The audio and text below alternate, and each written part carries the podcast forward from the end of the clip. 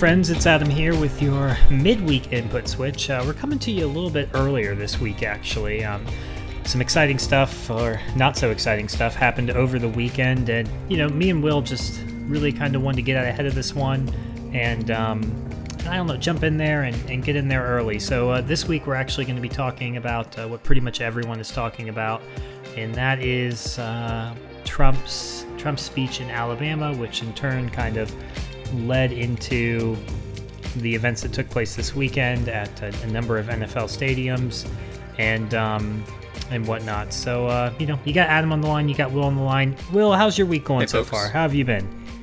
Terrible. Um, Terrible. Uh oh. It's a terrible week. Um, it's uh, it's a pretty pretty bad country right now. Actually, um, we've uh, we've gone from uh, we've gone from a relatively small but meaningful protest that was synchronized around a handful of of very serious and interrelated issues, and uh, now now we're all just anti-Trump again. So it's pretty pretty terrible. Uh, and uh, I guess that's what, what we'll do in this episode is just sort of expand on why it's so terrible.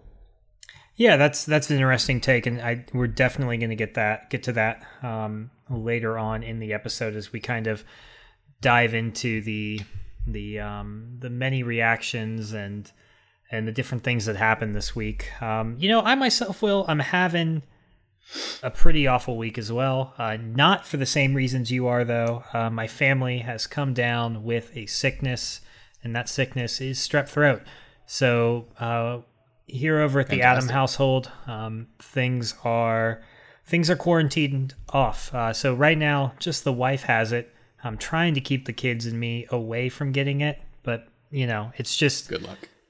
right. Good luck. So you know, over here, uh, it's been uh, it's been a pretty crazy week for us, honestly. Just going to nine million soccer games a day, and then uh, and then just trying to keep everybody trying to keep everybody clean and separated. Um, but uh, let's not uh, let's not hang on that too much. Let's let's jump into the story because this is this is a crazy story, and you know it it reminds me a lot of you know it's just another one of those big events that we're we're kind of getting used to seeing um, with Trump as president that kind of unites the entire country against him.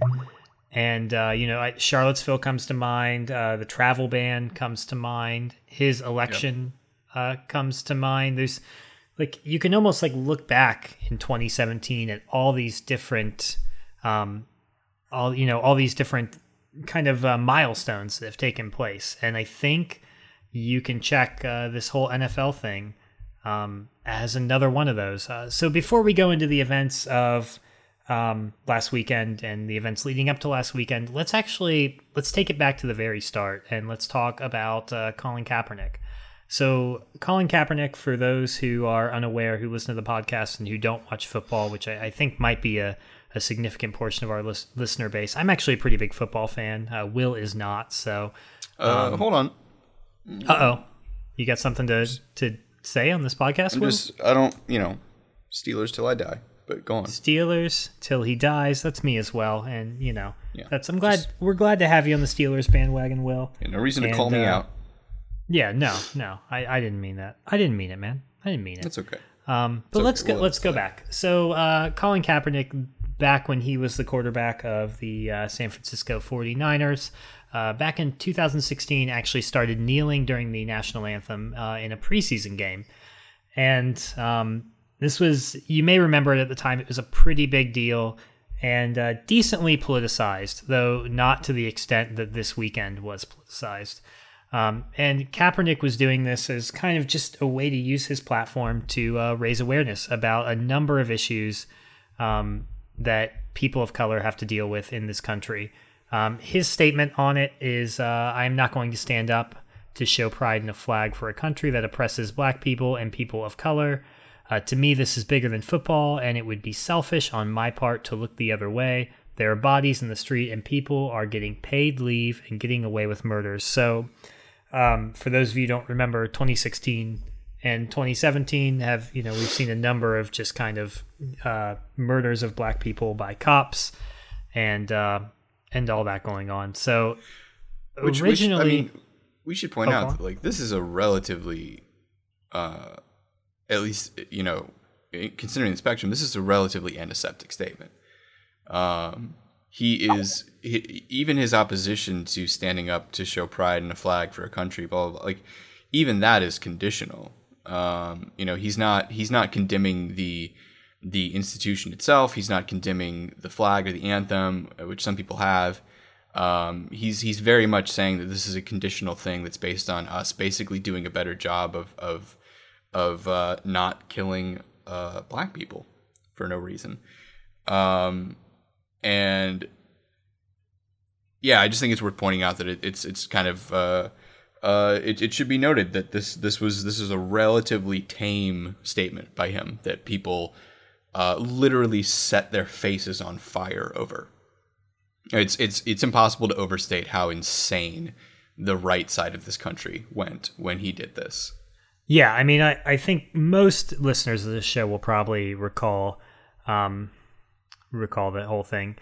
And so, you know, he plays the 2016 season and I believe gets benched towards the end of it. Um, and essentially, uh, due to some spotty play, I you know Kaepernick isn't a great quarterback by any means. He's not horrible, and he's certainly a serviceable QB. Um, but uh, any, anyways, uh, 2016 ends, or he ends that season, no longer a member of the San Francisco 49ers. And uh, this is where this is where things get kind of interesting, right? Um, at least in in Kaepernick's story, in that he he doesn't get re-signed as as quickly as one might expect. And there there was a lot of narrative around the whole thing, um, suggesting that he was kind of being blackballed by owners. Um, owners of NFL teams tend to be rich white dudes, and um, tend to probably skew a little bit more to the conservative side of things. It's an unfair characterization. Uh, you know. And um and so initially like i'll say will uh, initially when this was all happening and there were kind of conflicting reports i, I read a lot of reports and um, you know some some on the progressive side suggesting that uh, that you know he's just that he's being blackballed and and that's why he's not able to land a job. And and some beat writers uh, of sports teams just suggesting that you know hey he wasn't that great of a quarterback. And and I'll agree he's not an amazing quarterback. Uh, but there's there's an interesting article that I came upon uh, from 538 actually, um, titled uh, "Colin Kaepernick is not supposed to be unemployed," and it was published uh, August of this year. And uh, we're going to link link it in the show notes. And basically, um, what 538 did is they they took all the quarterbacks uh, who have hit free agency and they compiled uh, the number of days that they spent in free agency, uh, the time unsigned essentially, and their total quarterback rating. Uh, the the QBR is a metric to measure um, basically how good the quarterback is. So they, they look at completion percentage, they look at interception percentage, uh, they look at number of yards, things like that. And uh, it's it's generally uh, kind of accepted as the gold standard for measuring quarterback rating. And so they compile all these in a graph, and are and um, and it's actually available on the site there, and you can kind of take a look at it. And basically, what we see when they compile the uh, the total QBR rating and the length of free agency is that um, Colin Kaepernick has the highest uh, QB rating and the longest length of free agency. Um, the only one who even comes close is uh, Ryan Fitzpatrick, and he's kind of an outlier on this graph uh, because at the time they were in contract negotiations, and he was leveraging over them, uh, attempting to get more money essentially. So he really shouldn't even been here, um, be in the graph, but he is. Um, so just, I mean, kind of a just a great like kind of numeric or uh, um, analytical takeaway that you can kind of So look just and say like, basically yeah, confirming the idea that like he's you know this this this is not him not being on a team right now is not a function of his ability to play and probably has more to do with um, his uh, him being outspoken. Exactly. And because you will see the narrative a lot that that he's not on a team because he's just an average quarterback or um, because he's not a good quarterback. And uh, one other quote I want to take from the article on 538 um, Kaepernick's ability to play the position no longer seems to be in doubt. Players have spoken in support of Kaepernick, and most serious analysis reliant on game study arrives at the conclusion that Kaepernick is not just a competent quarterback, but is also better than he was when he led the 49ers to a Super Bowl in 2013. Uh, Cian Fahey, who catalogs quarterback performances at pre-snap reads, found Kaepernick found Kaepernick to have outplayed Ravens starter Joe Flacco. So uh, actually, Flacco was just benched last weekend for what it's worth. So kind of funny. Um, but yeah, so he's obviously got the talent there, uh, but he's being kind of uh, blackballed by the league and by uh, front offices to not um, to, into not getting a job. And so this is kind of like our our boilerplate, right? This is everything that's kind of happened um, up until this point. That uh, we joined Trump in Alabama at a rally, and uh, he makes this interesting speech, Will, that I've got sound on and that I want to kind of go through. And I'm sure uh, this is going to be really good and not make me uh, want to die. So let's, yeah, let's listen so to it. let's have a listen here, and then uh, we'll we'll stop it and kind of break it down as we go. Wouldn't you love to see one of these NFL owners, when somebody disrespects our flag, to say, get that son of a bitch off the field right now, out, he's fired. He's fired!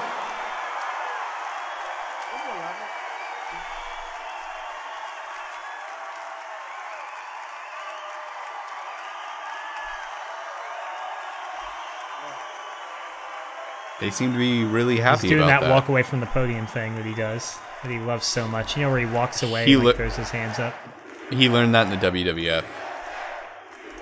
So let's let's talk about that statement first. Um, already he's kind of so he, he's bringing up the whole Kaepernick thing, right? And Kaepernick kind of sparked a whole movement, right, when he did this um, back in 2016, and it's kind of it's uh, followed through into today.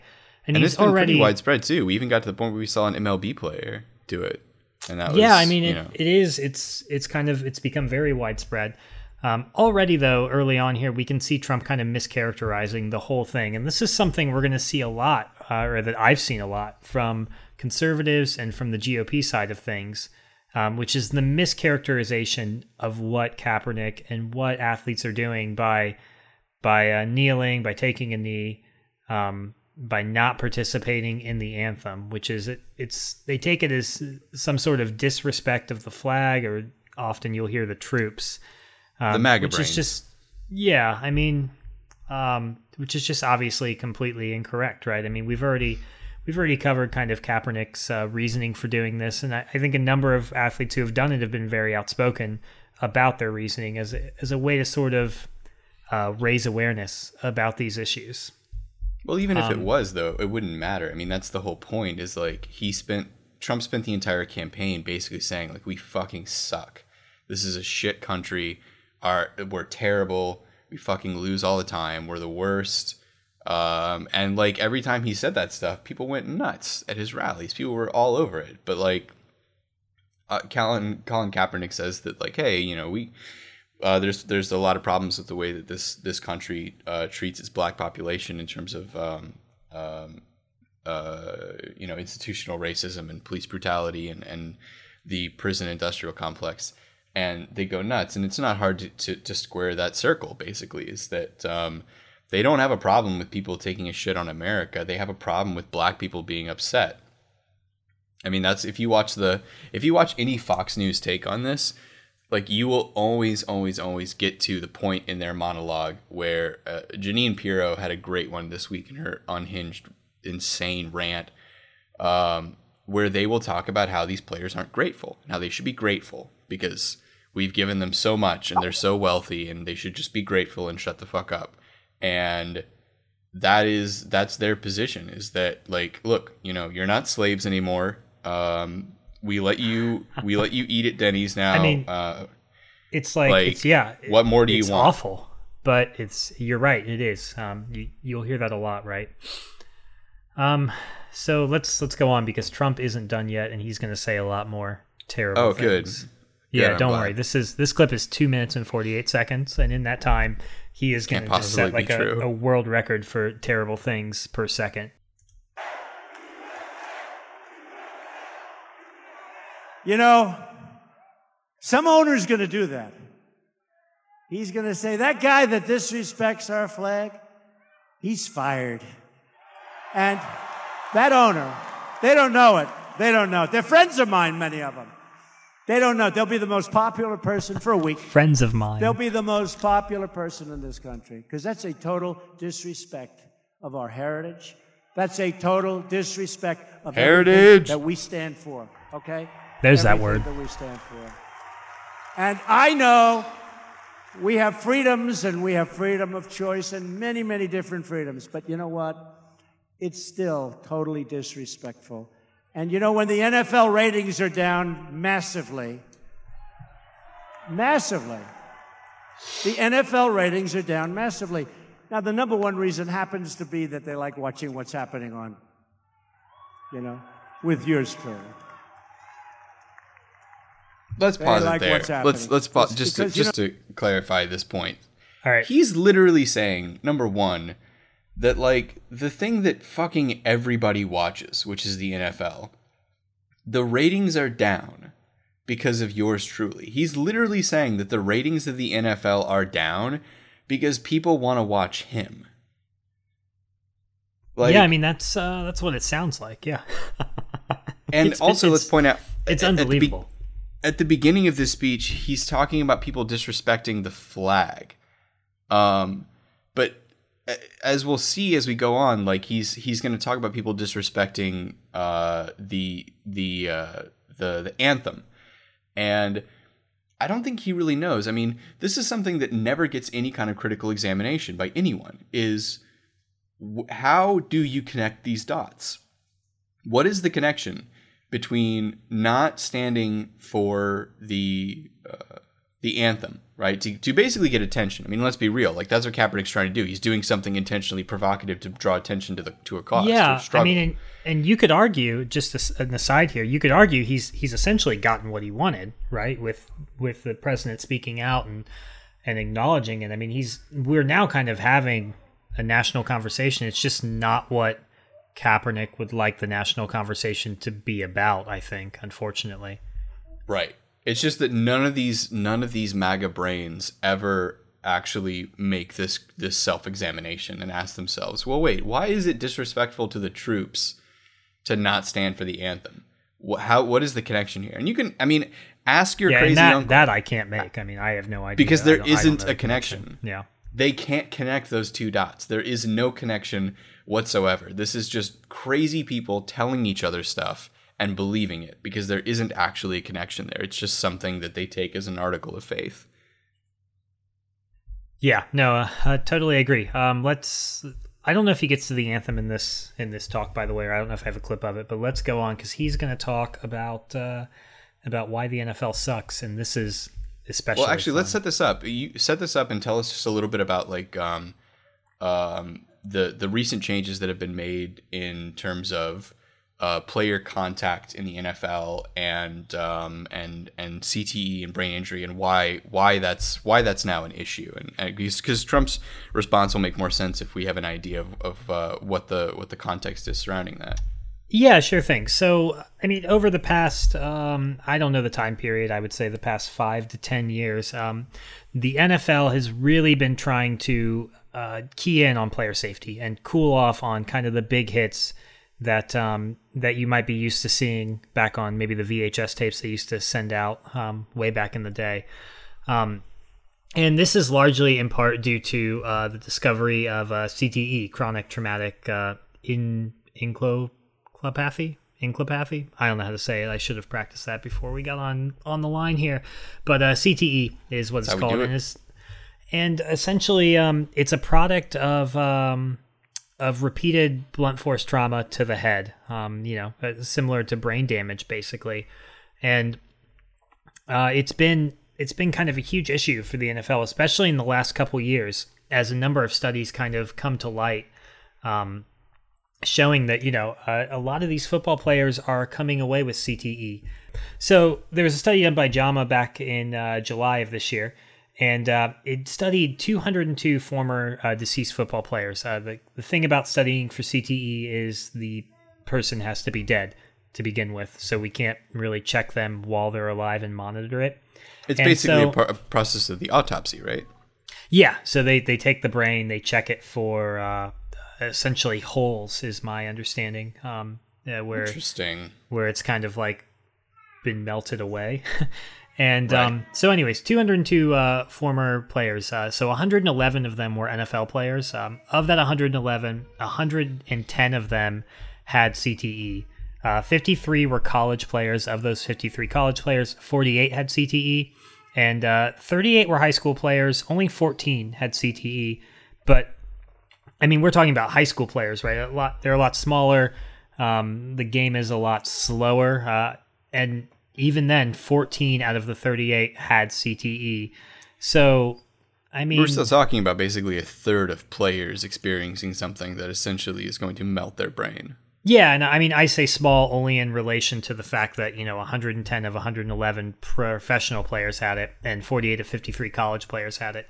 So it's a huge issue for the NFL. There, there are actually a number of lawsuits being filed against different teams, um, against the league itself. They just had a huge settlement that they uh, that they had in court with um, a, a, number of uh, previous players who who felt like they had been misled about the dangers of playing football. Um, so I just you know, want to highlight that if you're saying 110 of 111, I, I mean, that's basically 99 percent, right? I mean, you're basically saying that if you are if you are a professional football player, this is something you're going to have to deal with at some point. It's not a matter of if it happens to you; it's a matter of when you're going to have to reckon with this. Yeah, and just to kind of uh, to kind of bring it home for a lot of our listeners, I just want to talk about the four stages of CTE, and then we will get back to Trump's comments. Uh, there's four stages. Stage one, uh, headaches, loss of attention, short-term memory problems, depression. Um, nothing too terrible there, right? It's you know that's manageable. Stage two, uh, depression, goes through mood swings, and suicidal thoughts. Uh, stage three, memory loss, aggression, and early signs of dementia. Uh, stage four, just straight up dementia. So this isn't, you know, this isn't like a peanut allergy, right? This is this is terrible stuff that affects you, and uh, basically can ruin your life. Um, for those, this is what Trump has, right? I mean, this is what Trump has. Like years and years of like thousands of female subordinates smacking him in the face for unwanted sexual advances have given him CTE. he now has holes in his it. brain. He's on stage three or four already. he's he's actually discovered a new stage. Trump is on stage six of CTE, and he has basically a Swiss cheese brain, and uh, that explains basically all of his behavior. Yeah, I mean, and just one other person I want to talk about before we get back to Trump is uh, Aaron Hernandez of the Patriots, because I think he is a great example of what CTE can kind of do to a life. Uh, for those who are unaware, Aaron Hernandez, uh, great tight end for the Patriots, who uh, who killed someone and then uh, got life in prison for uh, for killing this guy. And um, while he was in prison, he hung himself and committed suicide. Uh, they studied his brain afterwards because that is what he wanted done. Um, and they found that he had stage three of CTE and you can just kind of you can scroll through his life and just see um, just kind you can see the signs right? The anger yeah. the mm-hmm. uh, the outrage and then the eventual suicide. And you can kind of like look and just match it up and be like oh you should have seen this all along. Um, but of course no way to tell until it's tested for afterwards. Um, but you know we just, should say it again. The, the chronic traumatic encephalopathy medically explicitly states that stage three is a when a, a, the patient experiences uh, significant levels of uh, aggression that is chemically induced. Yeah. So it's it's not uh, it's not difficult to sort of make that connection between um, the crime he committed uh, and his eventual suicide that um, that he was experiencing this. Yeah, and I don't I don't want to justify what he did um, by by saying, oh, you know, he he had brain damage, so that's probably why that happened. Um, because right. I, am not sure that's a great. I you know I'm not uh, not a medical professional, so I can't say. But you could yeah, certainly argue that it, it, probably played a role um, to some extent, and I think certainly his suicide um, is definitely sure. af- affected by that. And so you can kind of see you can see a life that's been um, you know essentially stolen from him uh, due to these kind of hard hits uh, that he's that he took in the NFL and the CTE that he contracted. And um, you know, I, I, say that with a bit of a heavy heart because I'm a big football fan. I love watching football, um, and I don't I don't know, not to turn this into a football podcast, but I don't know what the future holds for the NFL because I'm not sure how they solve this problem. Uh, realistically, the changes they've made in the past two years, they aren't significant enough. I, to me, it seems like you get CTE from playing the game even with normal hits. I mean, you well, know, because it, they're basically like all of the changes that they're making aren't fo- like they say they're focused on player safety, but they're not focused on player safety. They're focused on deflecting attention away from player safety they're, they're, these are changes that they're making to prevent lawsuits, to prevent public awareness, to prevent um, un, un, unwanted attention on uh, team management and medical issues. I mean, the the whole reason that they're focusing on this now is to basically stop people from boycotting the NFL and stop people from suing them because they weren't yeah, doing anything um, about this until they started getting sued, right? Yeah, exactly. So, and I think to some extent that's correct. I, I don't know how much it is to deflect attention, um, but but agreed. I mean, it, this is certainly a product of them getting sued, and certainly a product of of recent public outrage. I'm just I'm not sure how they fix this problem beyond changing how the game is played, essentially. Um, but that's you know that's for a different podcast that is more sports based. Uh, we are uh, politics based. So let's let's jump back in, and Trump is now going to make some really dumb comments, and uh, we're going to laugh at him. You know, today if you hit too hard, right? They hit too hard. 15 yards, throw him out of the game. They had that last week. I watched for a couple of minutes, and two guys just really beautiful tackle. Boom, 15 yards. The referee gets on television. His wife is sitting at home. She's so proud of him. They're ruining the game. Right? They're ruining the game. Hey, look, that's what they want to do. They want. They're ruining the game, right? His wife is so proud. I mean, this is a guy who would rather, honestly, like, Trump is not like he doesn't have the the actual brain matter to understand the rules of football, how football works, what the game actually entails. Trump is only interested in football in the sense that it provides the capacity for humiliation of defeat, triumph of victory, and the potential of seeing another human being obliterated into a fine red mist on the battlefield. Like, Trump would be happier if we could just have gladiator matches and just see two humans physically destroy each other. I mean, this is like, there's so much of this that lines up with America's insane deranged fascination with warfare. I mean, everything from, you know, the idea that that we we love the troops, support the troops, troops are great, nothing better than being a troop. and but we don't really want to hear about PTSD. And we don't really want to hear about, you know, the over a million civilians killed in Iraq. And we don't want to hear about like veteran suicides. And in the same way, I mean, we look at the NFL and it's like we just we just want to see people beat the fucking Christ out of each other. We don't want to see the actual effect that that's going to have on their their brains or their lives long term.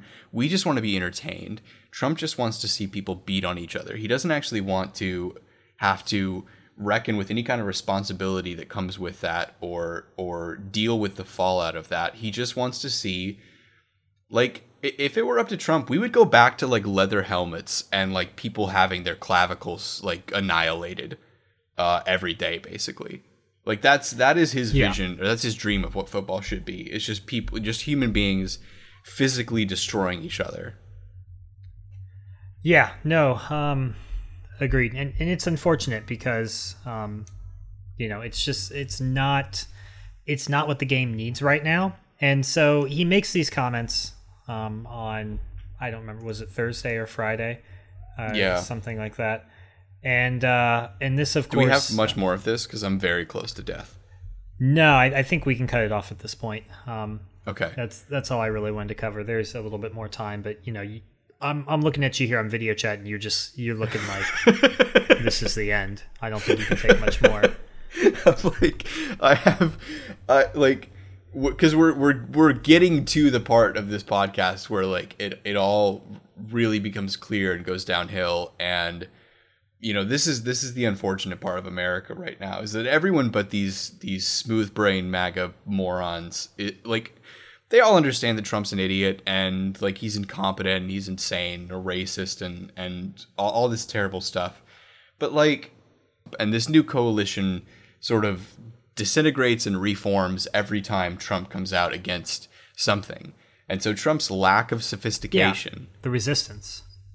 exactly the the hashtag resistance, hashtag yes queen, like And you know, I just want to say one thing, Will, really quick, because I, I've realized, like on previous podcasts, we we have talked about the resistance in in a sort of demeaning way. I don't want to demean what they do or what the idea of the resistance is. I, you know, I, I think it's positive, right? Resisting Trump, that's an important thing. Uh, my biggest problem with the resistance is they don't have a clear uh, political viewpoint, right? I mean, you can see people they don't have any politics. Yeah, there's no politics associated with the resistance, and I think, and I think not to get too far off base here, but I think this is going to be the challenge for the Democrats in 2018, 2020, is how do you bring the resistance into the Democratic side, right? Uh, For the most part, we can guess that the resistance is is more to the left, or at least the the kind of leftist center.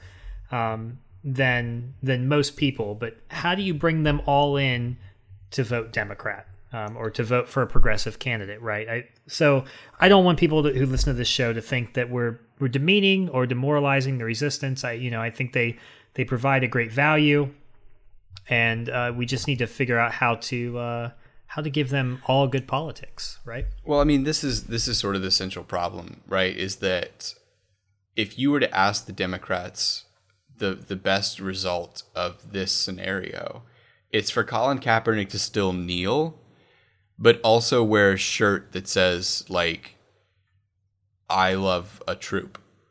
Like that that's their that's their politics is like they don't they don't understand and they don't they don't i mean that's why like you know we've got this situation we're in now where we started with this this like i mentioned at the beginning of the podcast we have this very synchronized very localized protest by colin kaepernick about it but a handful of very specific problems in this country and things that are being done to black americans and now, because Trump has, you know, Trump's lack of sophistication becomes our lack of sophistication. Trump comes out not, excuse me, not against Colin Kaepernick, but against the NFL as a whole.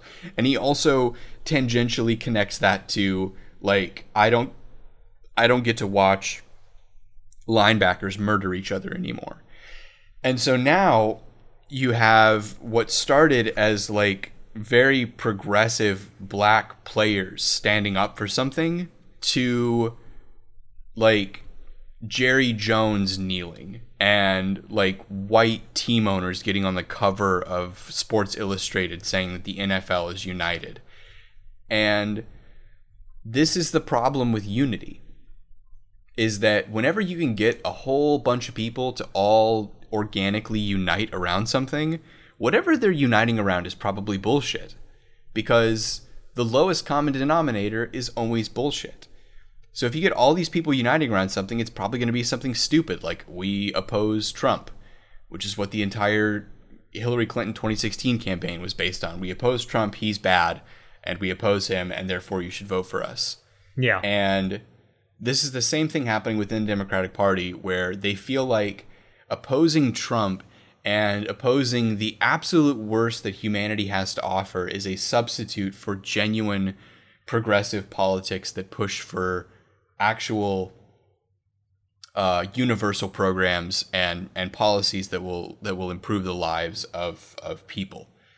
And it's it's sort of the same thing, which is I mean we've been saying since um, since Trump first announced his his election campaign is that Trump makes people stupid, and Trump makes us ally with stupid people, and it pushes basically ev- literally everyone who's not a fucking Nazi into one group, and that's such a huge problem because everyone who's not a Nazi is not a synchronized political faction. It's just people who recognize that like the Holocaust happened and was bad. And that's a very that's a very broad coalition of people. It's like people who agree that herpes is bad.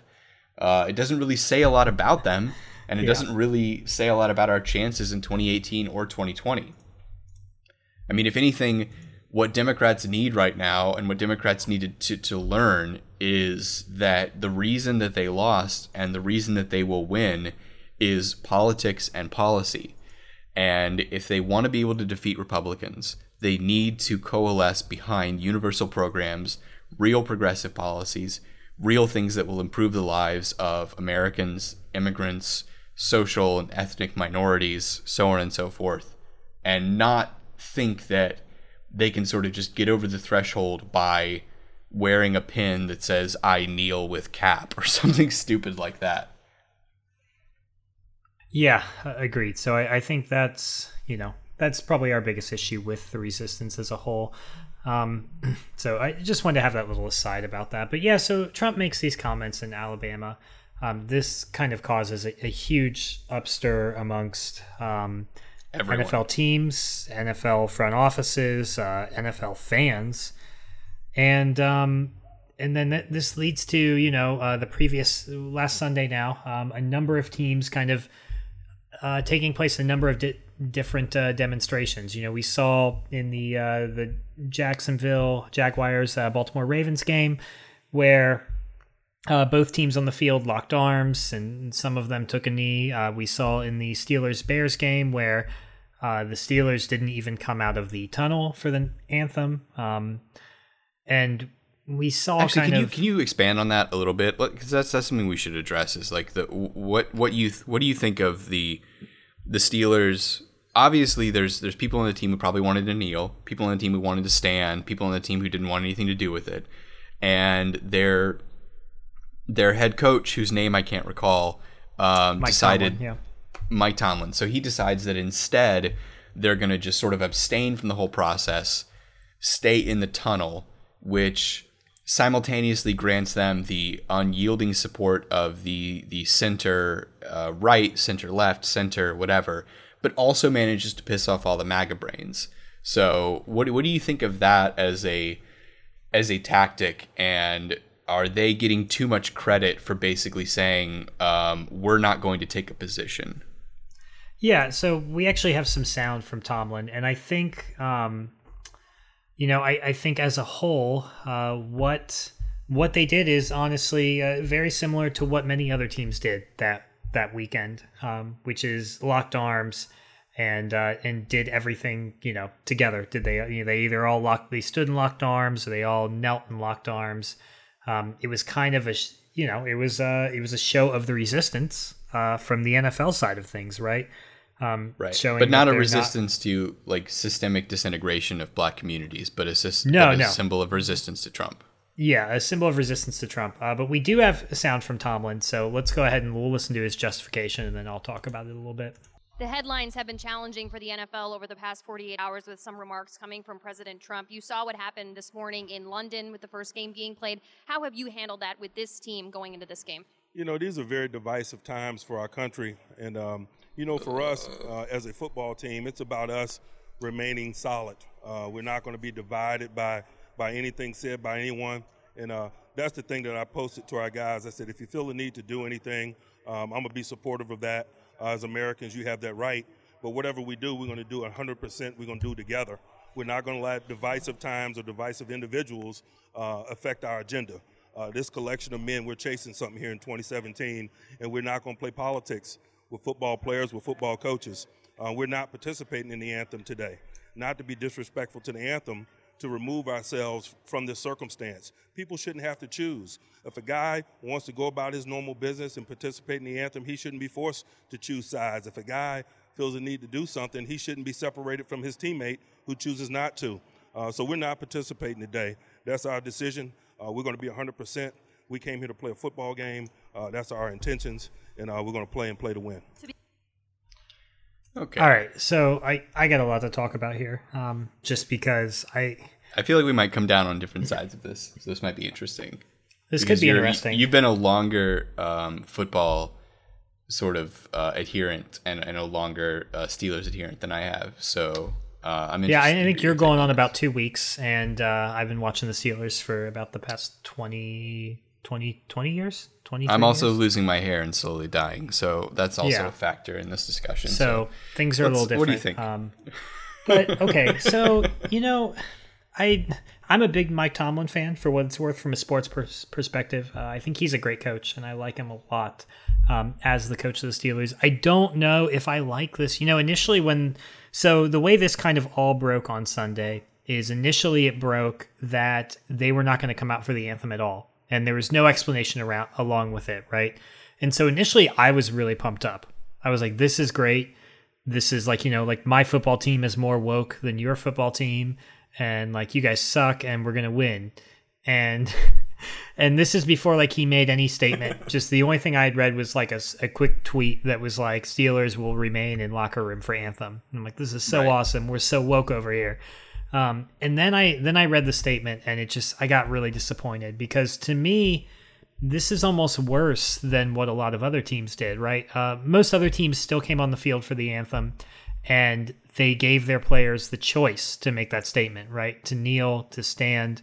They gave them the option. Um, it, Tomlin kind of came out and just uh, and just said like, no, we're we're not going to divide ourselves internally, and we're going to focus on football only, and that's that. And I'm not going to allow anybody to use this platform to uh, to speak on the option. That that is kind of my takeaway um, from this I whole agree. thing, and and you know i can i can understand it right i understand like i get where he's coming from to some extent um, that they're a football team this is what they are like i they're running a business they're, they're running a business i like imagine you know i can i'm a software developer and i can imagine like if if before every day of work like everyone had to like out loud state what they felt about certain things like it could lead to a challenging work environment so I can understand where he's coming from, um, but at the same time, I can't get past. I just I personally cannot get past the whole thing of not allowing them to go out there and make that statement. You know, I I don't know. To me, it's. I mean, I know it's something I they apparently agreed to as a team. Um, right. But but to me, I I don't know. It just it doesn't work as well for me as I'd hoped. Um, and then of course there's the whole issue with Alejandro Villanueva, uh, Steelers left tackle, uh, breaking rank and going out to the end of the tunnel and um, and uh, holding his hand over his heart and for the national anthem, which is just probably the most upsetting thing of the entire weekend. Um, just because I, I, think everyone is, and he's since apologized for it and said that he was out of line. Um, but boy, I mean, just not a good look for him uh, from a sports perspective, right? Breaking rank with the team, and from you know a, a leftist progressive perspective, not not a great look either.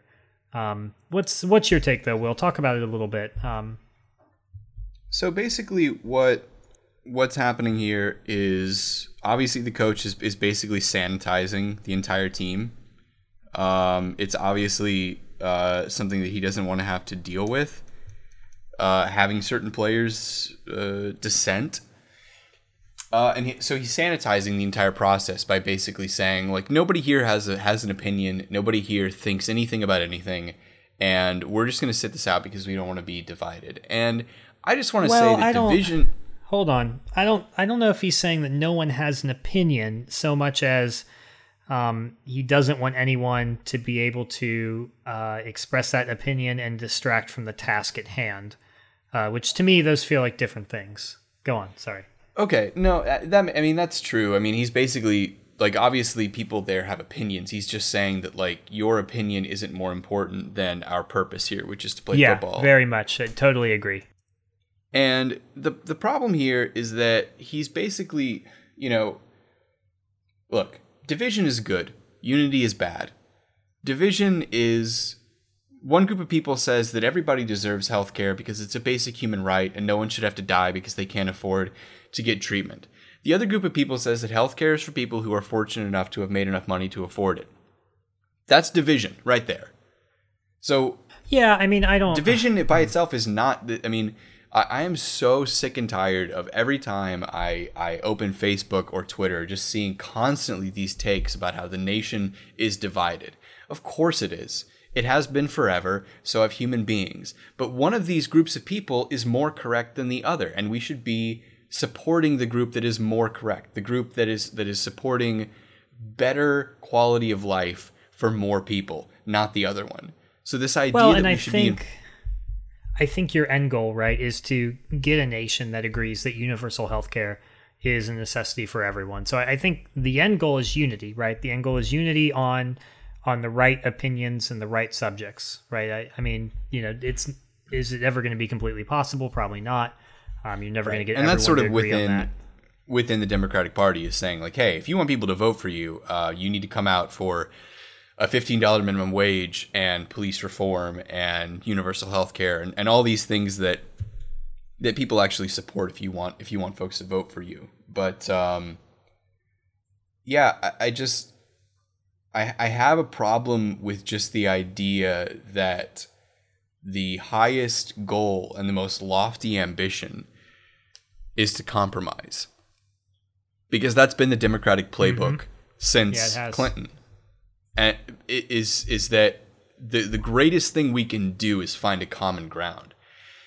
And that's bullshit because like the the people in Flint who don't have clean water, the people in Puerto Rico who don't have electricity or fucking homes, the the people who whose whose sons and daughters have been murdered by police officers, uh, the people who are serving life in prison for for uh, having a, a relatively small amount of marijuana in their car, they don't give a shit about unity. They don't give a shit about common ground. They care about their lives and their their dignity.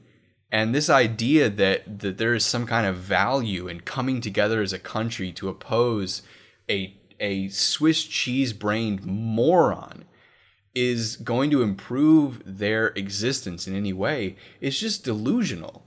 I mean, it's it's it is a byproduct of people who have never actually experienced any kind of adversity and and only Totally understand agree, life right? Silver spoon. yeah, exactly. The, the, their only experience in life is like, well, you know, it, it's like this whole idea that like Trump is something different in the Republican Party, right? Like, like the Republican Party stands for systemic racism and uh, brutal foreign illegal wars and destruction of, of innocent civilians and all this terrible stuff, but it doesn't stand for impoliteness. And so we're with the Republicans. The Republicans are good, but um, they shouldn't say pussy on camera. Like, that that is that that is the, the heart of this nonsensical argument is that what we're really opposing is impoliteness division a- and just general argumentativeness and not the actual physical policies that have destroyed the lives of Americans. Yeah, and I mean, I you'll see this. I've seen this take a lot on Facebook, um, and from a number of uh, I would you know like friends who aren't far right, but who are uh, more moderate. The idea that uh, you know this is just uh, Trump trying to divide us again. Um, so I, I I don't know. You'll see the take. I, I think your takeaway is is very good in that uh, you know being divided is uh, it's part of the political process, honestly, and the the idea that we just we shouldn't uh, care at all. It's you know the idea of being apolitical is kind of a political opinion in and of itself, really. Um, and, It's just uh, you know, hilarious. Like every time somebody tries to like attach an atten- intention to Trump, it's so amazing to me. Every time someone's like, "Oh, he's trying Yeah, to distract us from Russia," like, "Oh, you mean he's no trying to distract us here. by doing the same insane shit he's done his entire life? Like he's trying to distract us by just by just saying his deranged opinions unfiltered to a crowd of his supporters. There's some kind of like there's some kind of like super secret, super sophisticated plan behind all of this. Like the guy has a a a a, a, a brain with actual holes in it that you could drive a train through. And people are trying to say that like oh he's oh he's trying to distract us. That's what this whole thing is. He's so crafty. It's three-dimensional chess. We can't buy into trump it's just insane Yeah. But- so uh, the one other narrative I want to talk about here, Will, is uh, the idea that um, the kneeling and all the different political statements coming out of the NFL, people protesting hurting- the nfl Yeah, people protesting the NFL because this is something you will see all over the place. I mean, I have seen so many posts from people who I didn't even know watched football or went to games where they're like, "Oh, I'm selling my tickets this year." Like you didn't even have tickets this year to begin with. Let's be honest. Like, have you seen this the steelers jersey burning the all those no, videos I haven't. I wish they would give them to me though. I maybe I can comment on those and get some free Steelers jerseys. This That's is my great. real hope is that a bunch of them pop up in Goodwill. I have like a rant we'll get to at some point, but I love more than anything else uh, watching these videos of like some MAGA brain trying to burn a Steelers jersey that they purchased from like the NFL official shop and like using like a Bic lighter and being unable to ignite it because obviously like it's not not super flammable and just like being so angry because it just connects so well with the conservative idea of protest which is like like I'm going to I'm going to protest this organization by burning products that I purchased from this organization that I've already Yeah. given my money to. It's great. I'm not going to harm them in any way. So yeah, let's let's. I want to get your thoughts on this though, because we've we've uh, in the process of of this this whole making America dumb again and taking a legitimate protest and turning it into everybody versus Trump. Um, we have actually seen a significant number of people who are on Trump's side and who are boycotting the NFL. Um, and I wanted to get your thoughts on that. Do you think that it's going to be effective? Are they going to break the NFL and uh, and finally destroy it, and uh, and basically make it so that uh, through through their through their Facebook posting, um, which is sort of the highest form of protest, is posting. Are they going to be able to break the back of the NFL and uh, finally uh, finally force them to uh, fire all their black players? Yeah, so I mean, uh, Trump talks a lot about the ratings being down. Um, he's he's tweeted about it since then. Uh, NFL attendance and ratings are way down. Boring games, yes, but many stay away because they love our country. League should back the U.S., which is hilarious to begin with because like the NFL is so far in the bed fuck does that with mean? like with like the U.S. military that it's just unbelievable. Like you can't you can't turn on a game and not see like a you know a soldier or like a flyover and like you can't watch a game and not see at least like two or three commercials for like joining the Marines. So They're flying planes over the stadiums. it's yeah, What- it's beyond unbelievable. But let's talk a little bit about the ratings because the ratings the ratings are down, and he's right that NFL viewership has declined in the past couple of years, um, but not not so much due to the the, the protesting. Um, there's a great Vox article about this that we're going to link in the show notes, and I'm not going to read everything, um, but I am going to read uh, just a, a couple uh, little blurbs, and uh, that is that actually ratings NFL ratings are down, but so are the NBA ratings, so are MLB ratings, um, even NASCAR ratings are down as well. Um, and this is what Vox essentially uh, blames us to is uh, is cord cutting, right? Uh, over the past, I don't know Right, what is right, it, right. maybe five years, uh, we're seeing Americans actually cord cut cable, satellite in kind of just huge droves and switch to Netflix. Um, or you know they'll end up with uh, with skinny bundles, uh, you know, similar to Sling or whatever and Right. we're, we're kind of seeing this across the entire country. Um, what that has actually resulted in is, you know, a lot of a lot less people now have ESPN, a lot less people have, you know, uh, NFL Network, and and aren't able to watch as many sports as they once were. Um, also, uh, Vox kind of theorizes that uh, communal viewing of sports has become a lot more popular. So going to the bar and uh, and watching a game with your friend. Uh, you know, I'm actually a great example of this. So the last uh, the last two years, I bought Sunday ticket for the Pittsburgh Steelers. I live in Ohio, so we can't get all the Steelers games on local. And uh, the last two years, I, I shelled out the think it's three hundred dollars a season um, to watch all Jesus, is sixteen. it that much? Yeah, it's it's expensive. It might be 250, but it's 250 or 300 a season to watch all 16 games. This year this year I decided to uh, pass on that and uh, in exchange when the games are not on TV, um, you know, I I drive to a bar uh, meet up with a friend and uh, and we watch the game, you know, at a bar that has Sunday ticket.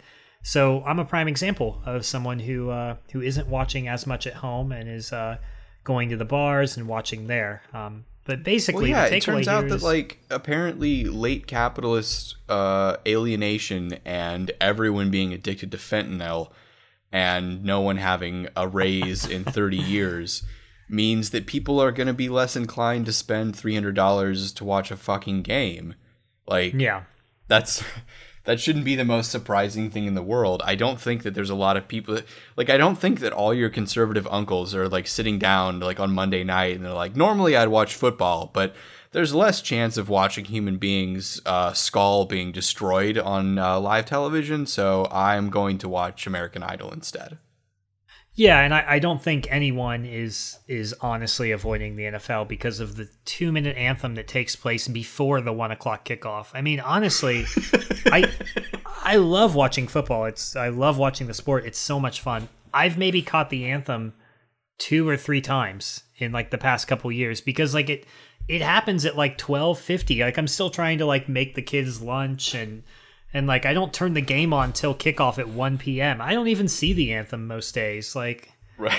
it's, it's I mean, just you would have to assume, like, based on the responses on Facebook and people fucking burning jerseys, you would have to assume, as somebody like me who doesn't regularly watch the games, that like every NFL game starts with like they bring a troop out and everybody spits on him, and then like they let one of the black players like bang his wife, and Oh, like man. That's that is why people aren't watching anymore. And of course, like if you actually watch the NFL, like it's still like you said, it's overwhelmingly inundated with absurd jingoistic displays of patriotism and like planes Yeah. flying overhead and the national anthem, flags everywhere. People, you know, like you said, the commercials for the army and the navy and the marines, and like it's still overwhelmingly just a font of Americana. Yeah, I mean, you watch an NFL game, you're going to see commercials for grills. You're going to see commercials to join the army, and like probably erectile dysfunction. Like, I mean, it's just, it's like the most American thing in the world. I mean, just like while I was watching the game, and like just to kind of put this all in perspective, while I was watching the game on Sunday, I had a relative of mine text me who is uh, pretty far to the right and tell me that like he's so tired of the NFL doing this stuff. But then we're talking about the game that he's still watching. And like he's like he's done with the NFL, but like we're actually we're still talking about the game and he's watching like three different games. And like I just like I don't know. like people my who tell you dick doesn't work and i love the troops and that's all i want to hear about so i can't make love to a woman and i fucking love the navy and that's all i want to hear about and i'm tired of these black players being upset oh it's amazing But um, yeah. So, I mean, yeah, th- this Vox article has a lot of great uh, possible explanations as to why the ratings are down. I don't necessarily care that the NFL ratings are down. I mean, this is this is a sport that, from a progressive standpoint, from a, a progressive viewpoint, has a number of problems. Right? I mean, they finance these stadiums with taxpayer dollars. Um, the the players have a, a spotty uh, a spotty criminal record at best. I mean, the domestic violence is a huge issue with NFL players. Um, And then, of course, Mm-hmm. which you know, ironically the- is is not as much of a problem as kneeling during the anthem like yeah. Oh no, I mean, to put it bluntly, realistically, beating your wife is a more acceptable behavior within the NFL than kneeling during the anthem. Yeah, no, I mean, uh, just look at Ezekiel Elliott, a Dallas Cowboys running back who um, has had a number, who's uh, had a four game, well, it was a four game suspension uh, for beating his girlfriend, um, but that was later overturned. And uh, I don't believe he's serving, he's appealing it, so he's not serving it at all right now. I haven't really heard a thing about him. So amazing. Uh, but of of course, I've heard you know nonstop about uh, about the Steelers standing in the tunnel or the Ravens uh, taking a knee, and it's just you know the it's a double NFL is basically obviously. like a lenient stepdad who's like Yeah, like doesn't care um, that like you beat your girlfriend, but like if you uh if you don't like hug a troop, like you're grounded. like I actually Yeah. So before we get into to any more of this, I just want to real quick. I, I just want to make a, a quick point because there's something that's been on my mind lately. I, I know that you know, Adam. I know you've had to deal with a lot of like uh, you've basically like checked out from Facebook because it's it's basically like I've a given up, man. I just cesspool You know, of we do this we do this podcast once a week, and I would say uh, the the episodes run about a little over an hour. This one looks like it's going to come in a little bit over an hour as well. Um, course. And I'd say we spend a couple hours, maybe three to four hours prepping for it. And then there's a pre production meeting of an hour. I'd say on average, this podcast costs me around five to seven hours a week to produce. Um, and I just don't have time anymore to argue with stupid people on Facebook. I've seen so many bad takes, and I've decided that like from here on out, I'm just going to record this, and when I see a bad take, I'm just going to post the podcast, and then you know. um, so if you're listening to this because I posted it on your status, uh, hello, and uh, hope you enjoyed my opinion. and actually pay it forward, please. Every time you see someone like making the argument that like um, Colin Kaepernick shouldn't protest because black people's skulls are smaller than white people's, just post a link to our podcast. Don't bother arguing with them. Just post a link to our show. Post a link to this episode actually, and uh, and then leave and um, just like go have like a normal, healthy sexual relationship with a person. Um, and don't uh, Yeah. don't don't Or stand around arguing. Drink a Or bottle eat- of water. Yeah, exactly. Uh, just just be a be a normal, well-adjusted individual and don't engage Handful in of things. But- pistachios. yeah, exactly. Have a bunch of pistachios. Actually, health superfood. Um, so I wanted to make a little comment on this because I've I've engaged a little bit on Facebook this week, and I wanted to to make a comment on what I think about the concept of protest and the the notion of dis- arguing with people on uh, on the internet or, or or in real life if uh, you are unfortunate enough to have to spend time with people in your family uh, who believe the insane things. So basically this is this is the problem that we're dealing with. Conservatives don't know what protest is. They don't have a concept of what a protest is because they've never actually experienced a degree of hardship that harkens to an issue that is bigger than themselves. So we can look at what Colin Kaepernick has been doing, and we could uh, uh, other players in the league have been protesting, but the reason they're doing that is because they are acting on behalf of an abused class of people.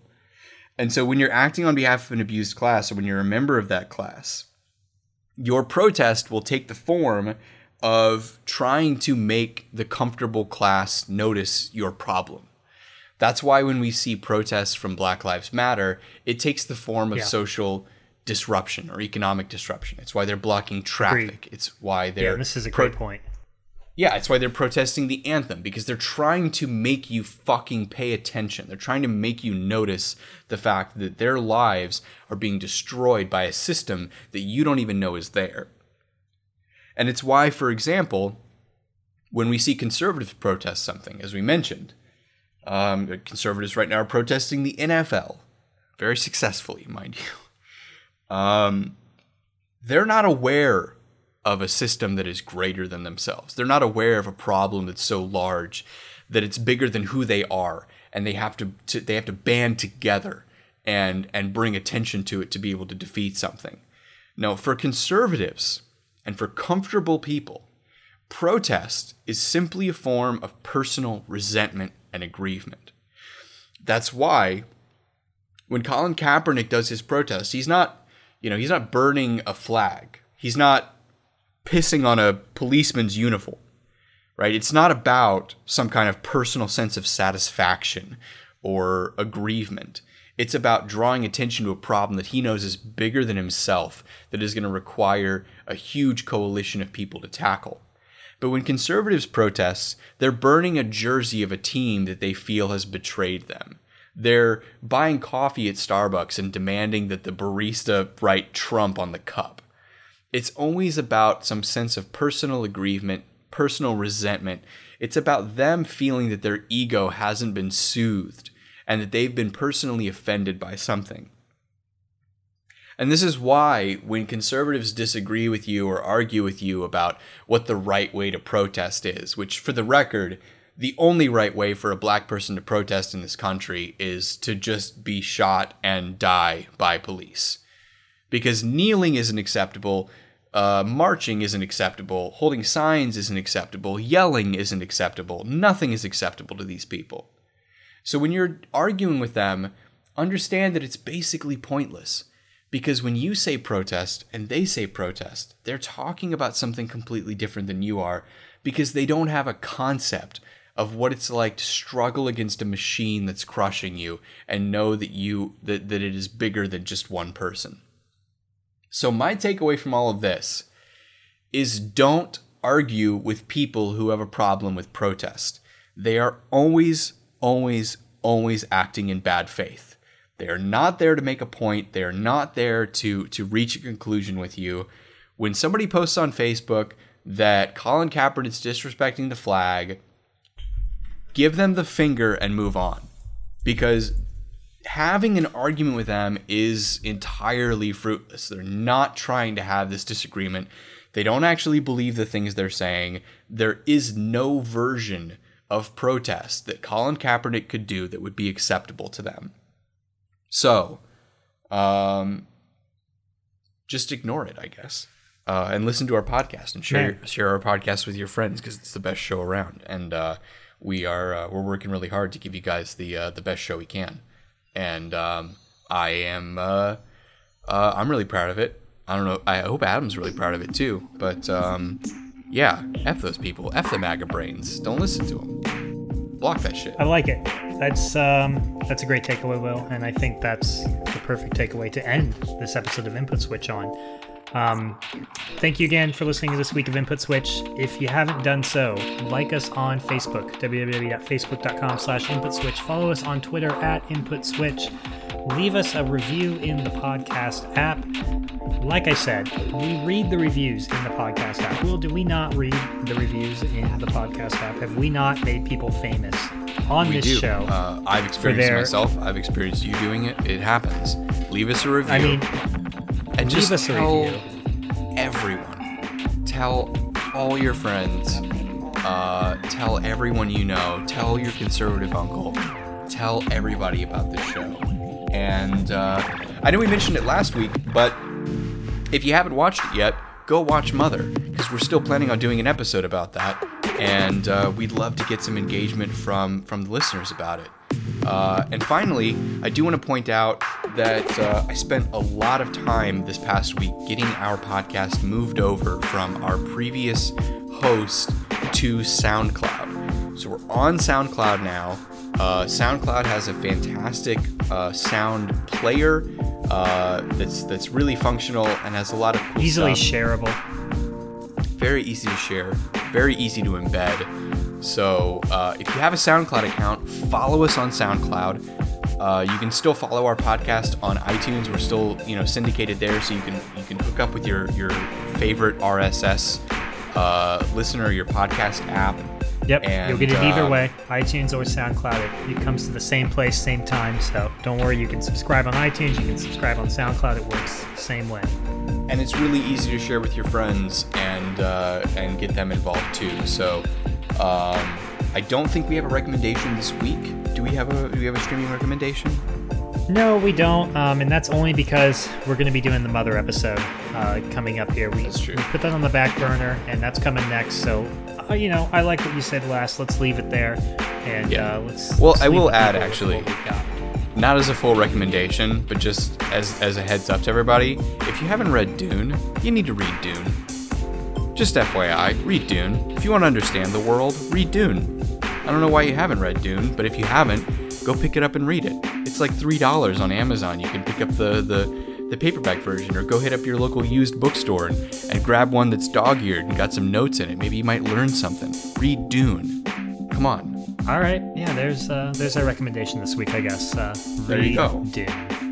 We're not going to leave you guys without a recommendation. So read Dune, but go watch Mother. It's still playing in your local theater. Go check that movie out, and we're going to be doing an episode on it real soon. Uh, when we aren't uh, as burdened as we currently are by uh, social, personal, and professional obligations. Yeah, I think I think the mother episode for those who are curious and who want to hear the mother episode. Uh, I, right now, I think we're tracking next week for that. Um, you know, uh, we'll have to see if that comes through. But uh, right now, I'm hoping for next week. If not, the week after. But I want to do it soon, so it, it's coming, guys. Don't worry.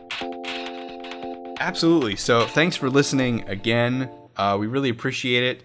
Uh, hopefully, we'll have this episode out to you soon. Uh, you know, it's Wednesday. We're recording early, but uh, we're going to get this out to you so you'll have it by the weekend and uh, be able to enjoy it and everything that goes along with it. So, thank you for listening, and uh, we'll see you next week.